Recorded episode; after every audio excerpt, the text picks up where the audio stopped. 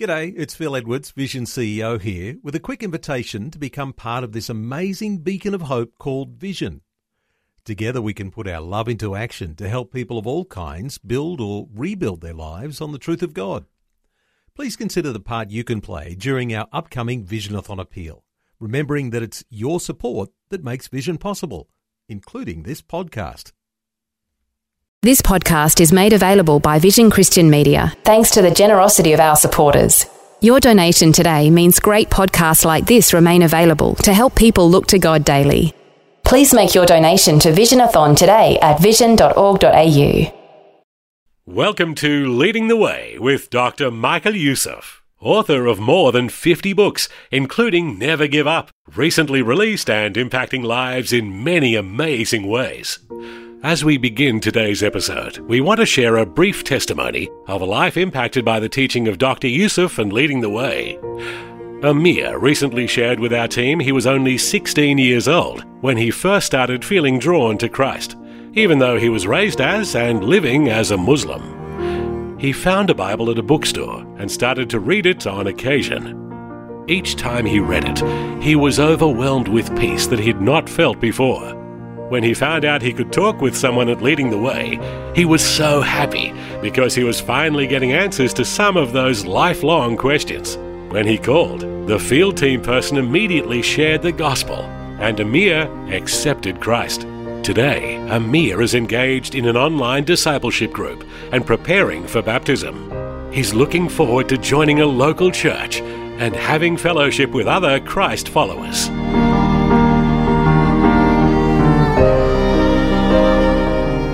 Please remember that Leading the Way is listener-supported, meaning Dr. Youssef relies on God's provision through God's people who are blessed by this ministry to pray and give. Learn how to stand with Dr. Youssef when you visit ltw.org or speak with a ministry representative at 1300 133 589. Up next, Dr. Youssef invites you to experience the powerful words in Psalm 14, bringing to life the truth that God has the answer for every problem you face. See how God never leaves you in a place of hopelessness, but offers hope in and through His Word. Let's listen together as Dr. Michael Youssef begins.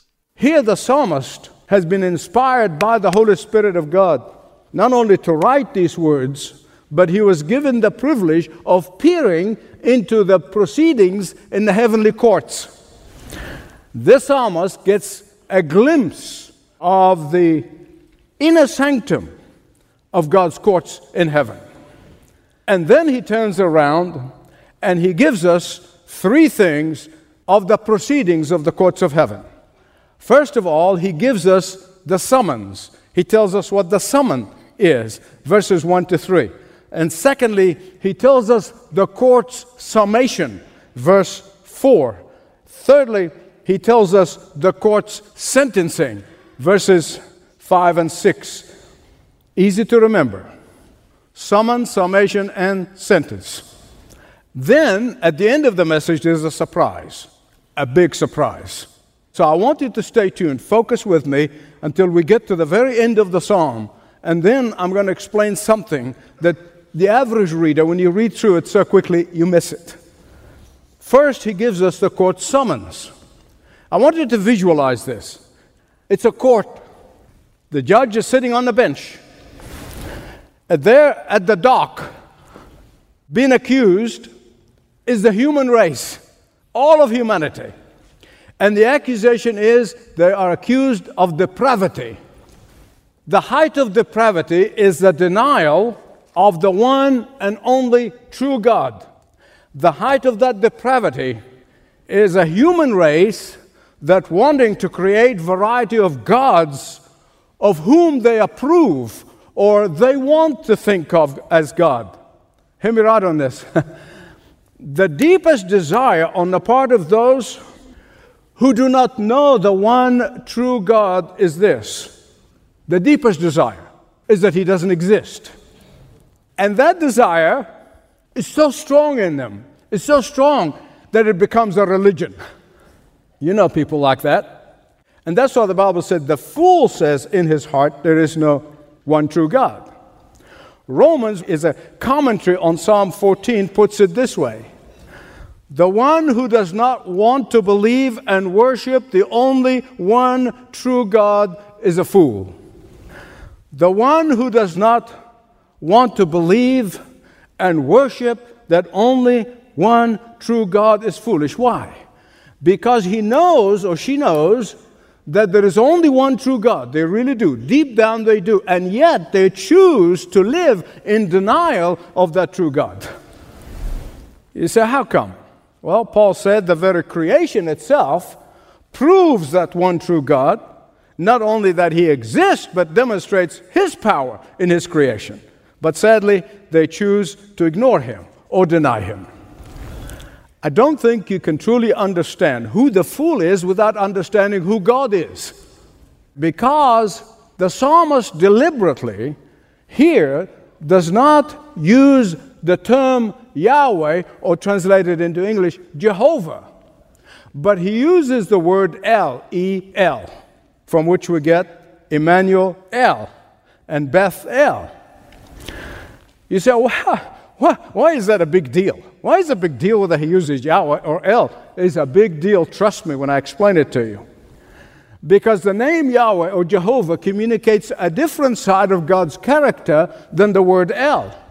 The name of God, Yahweh or Jehovah, communicates the covenant-making God, the provider God, the giver God, the sustainer God, the gracious and generous God. But El speaks of the God who revealed himself in the Word of God. It speaks of the God with moral absolutes. It speaks of the God who has clear moral standards. Speaks of the God who demands something from us. And therefore, understanding why the psalmist uses El and not Yahweh makes anyone who rejects that one true God to be a fool. This includes the practical atheists. It includes the agnostic. And I hope there are some practical atheists and agnostics here today, because you are going to move, like so many of us, from being fools to being wise. But it also includes those who worship a God of their own creation. They want a God whom they want to imagine what they want for a God. Beloved, this is the God of many professing Christians today. A God who does not change them. A God who does not challenge them. A God who does not challenge their assumptions. A God who does not demand righteousness. A God who does not demand moral absolutes. A God who does not judge their immorality or their lifestyle. A God who does not condemn their corruption.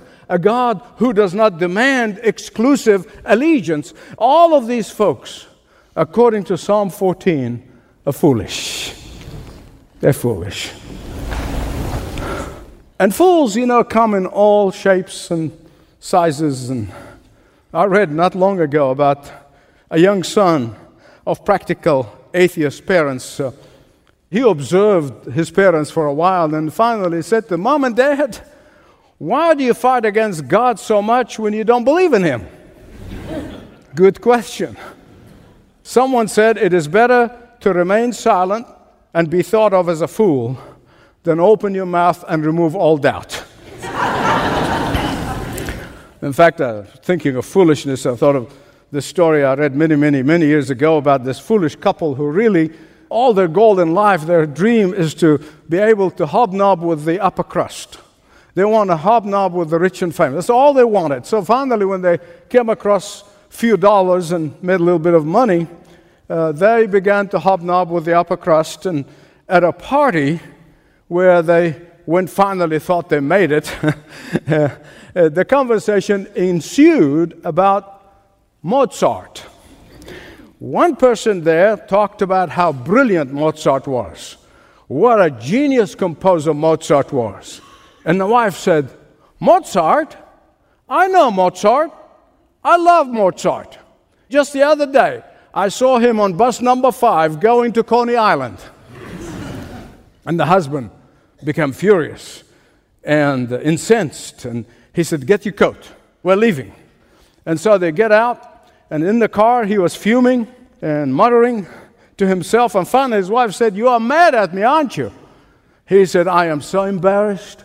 I can never show my face in that crowd again." She said, "Why?" He said, "Everyone knows that bus number 5 does not go to Coney Island."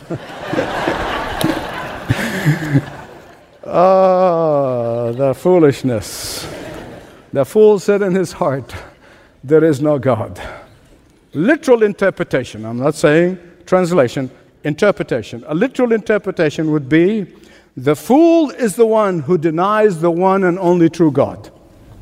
Or the fool is the one who denies that God revealed himself fully in his word. Or the fool is the one who refuses to accept God's demands. Or the fool is the one who rejects God's anointed Messiah as the only Savior. Or the fool is the one who refuses to submit to God's moral absolutes. Or the fool is the one who denies the one and only Father of our Lord Jesus Christ. The fool is the one who denies that Jesus and only Jesus is the way to the Father and to heaven.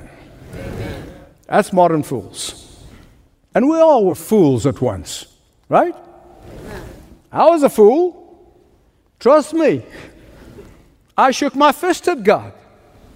Not proud of it, but it gives me sympathy with those who are still in the foolish stage and have not come to the light of Jesus Christ. Amen? And we need to be very patient with them. And we need to be thoughtful. And we need to be compassionate. Instead of being mad at them, we need to be very compassionate. Because Paul keeps saying, "We once were." Now I come to something very important, which is the Hebrew word for fool that is mentioned here in this passage, in this particular psalm. The Hebrew word for fool here is the word Nabal.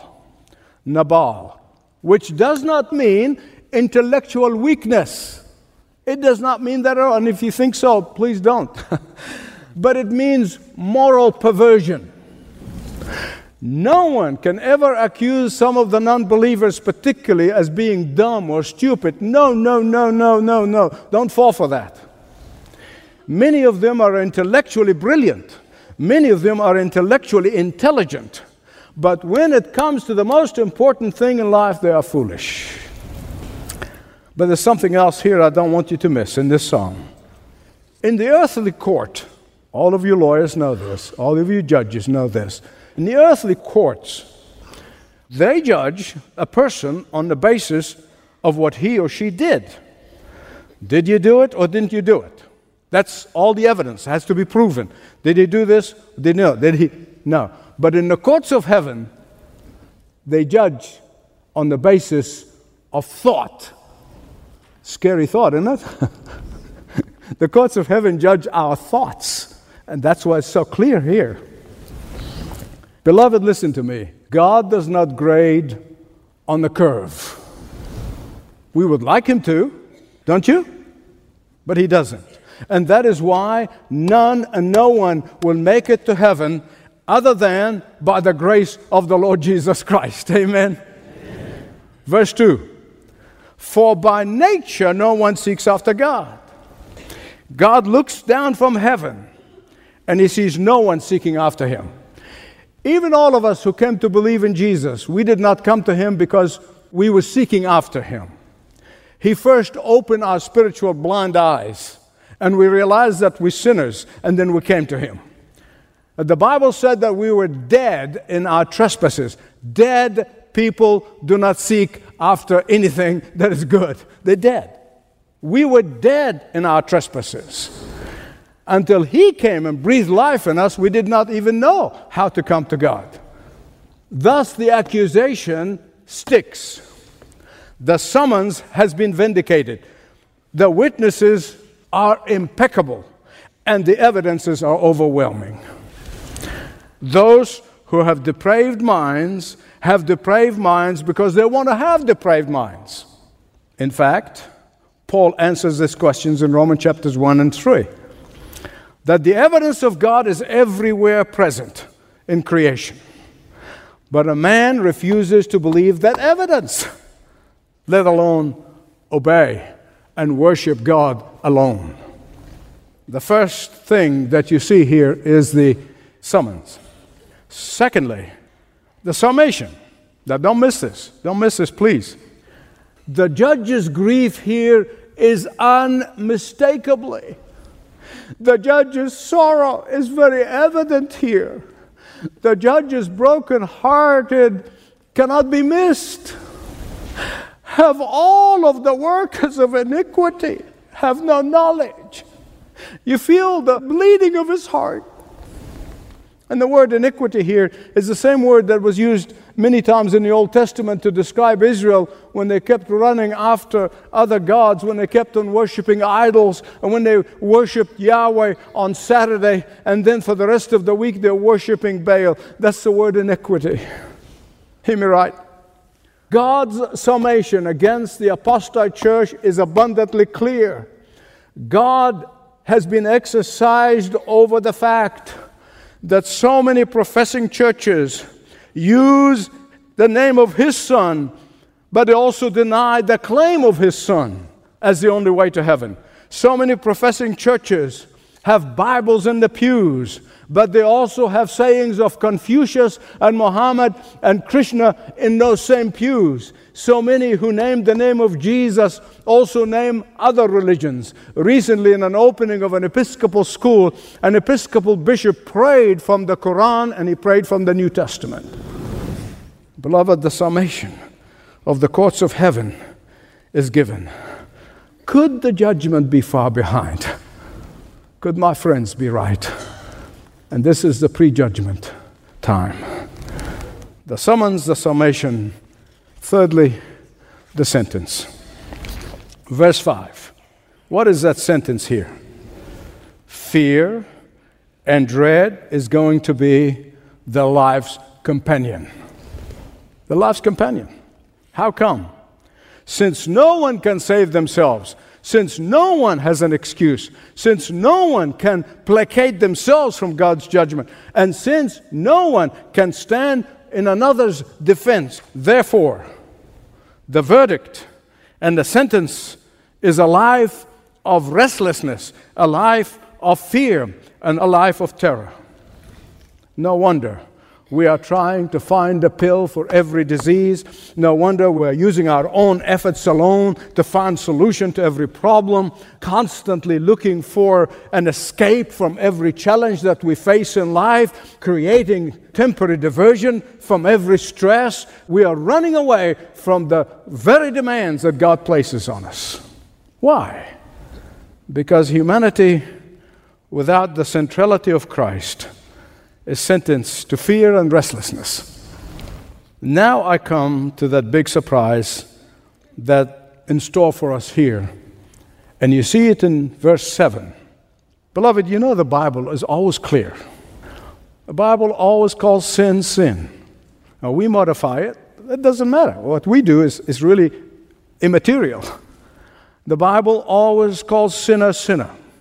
The Bible speaks the truth. The Bible always confronts us. And the Bible then invites us and says there's hope once you're convicted of sin. That's why this cheap repentance of, take Jesus along the way with your journey without repentance, without acknowledging the fact that you have sinned and offended a holy God, that's a cheap gospel.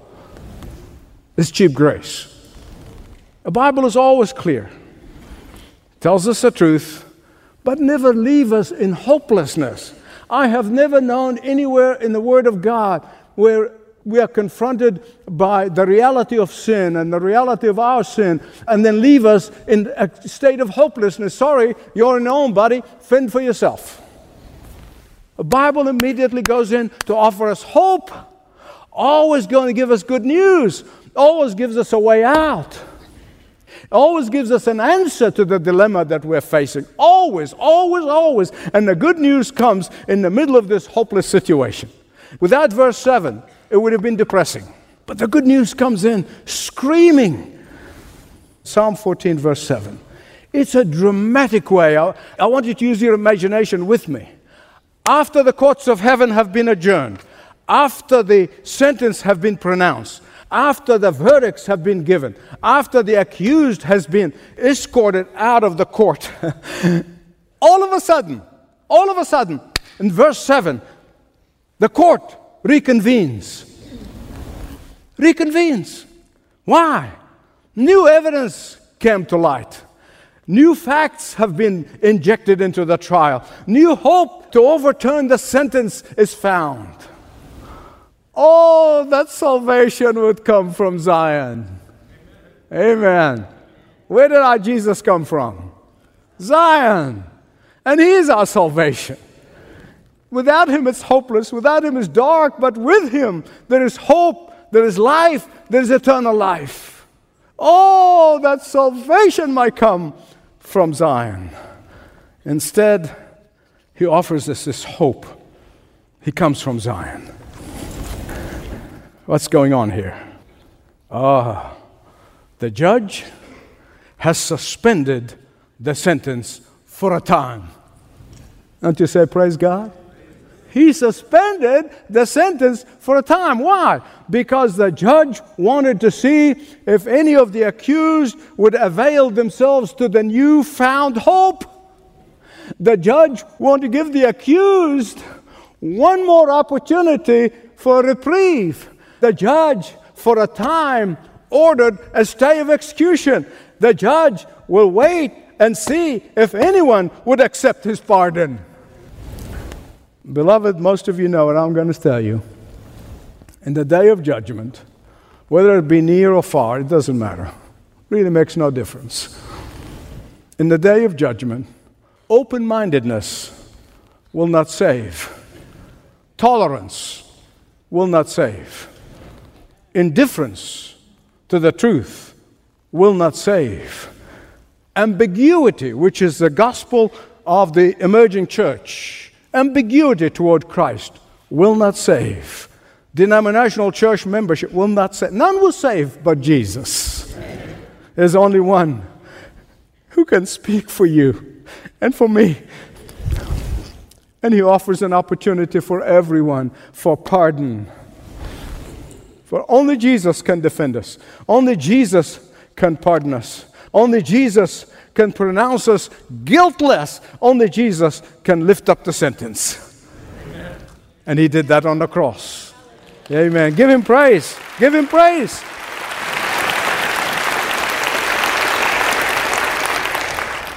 And He's got His arms wide open. Come unto me. Come unto me. Come unto me. There is no condemnation upon those who are what? Christ. In Christ Jesus. No condemnation. The sentence is reversed. Now, if there's someone here who's never availed themselves upon this incredible opportunity to confess and receive His pardon, today you can do that. But there's something I want to say to the vast majority of you who have already received the pardon from the hand of God, those of you who know Jesus, those who even love Jesus. I want to have a challenge for you. What are you doing with this good news? Are you sitting on it? Are you doing nothing with it? Or are you sharing it with others? A challenge to look at what you're doing with the good news. Thanks for joining Dr. Michael Youssef for Leading the Way. Hey, perhaps today's words have awakened faith questions deep within. Well, you're encouraged to have a conversation with a Leading the Way pastor. Begin by filling out a quick form at ltw.org/Jesus. ltw.org/Jesus. Now, before I must say goodbye, I want to take a moment to remind you about a free resource or two available from Dr. Youssef. The first is My Journal, a monthly magazine that contains encouraging articles from the Leading the Way worldwide team about how the gospel is making a difference in the lives of people in your neighborhood and neighborhoods like it around the world. And you can get a free trial subscription started when you get in touch with the Leading the Way team at 1300 133 589. Or online at ltw.org. Ask about My Journal. And when you contact Leading the Way, ask about My Devotional, which is also free. It's a daily email packed with encouragement from Dr. Youssef. He takes you into God's Word and reveals practical words of life application. Use the same contact information, ltw.org and 1300 133 589. Well, that's all the time we have for today. Do join us again next time, won't you? This program is furnished by Leading the Way with Dr. Michael Youssef, passionately proclaiming uncompromising truth around the world.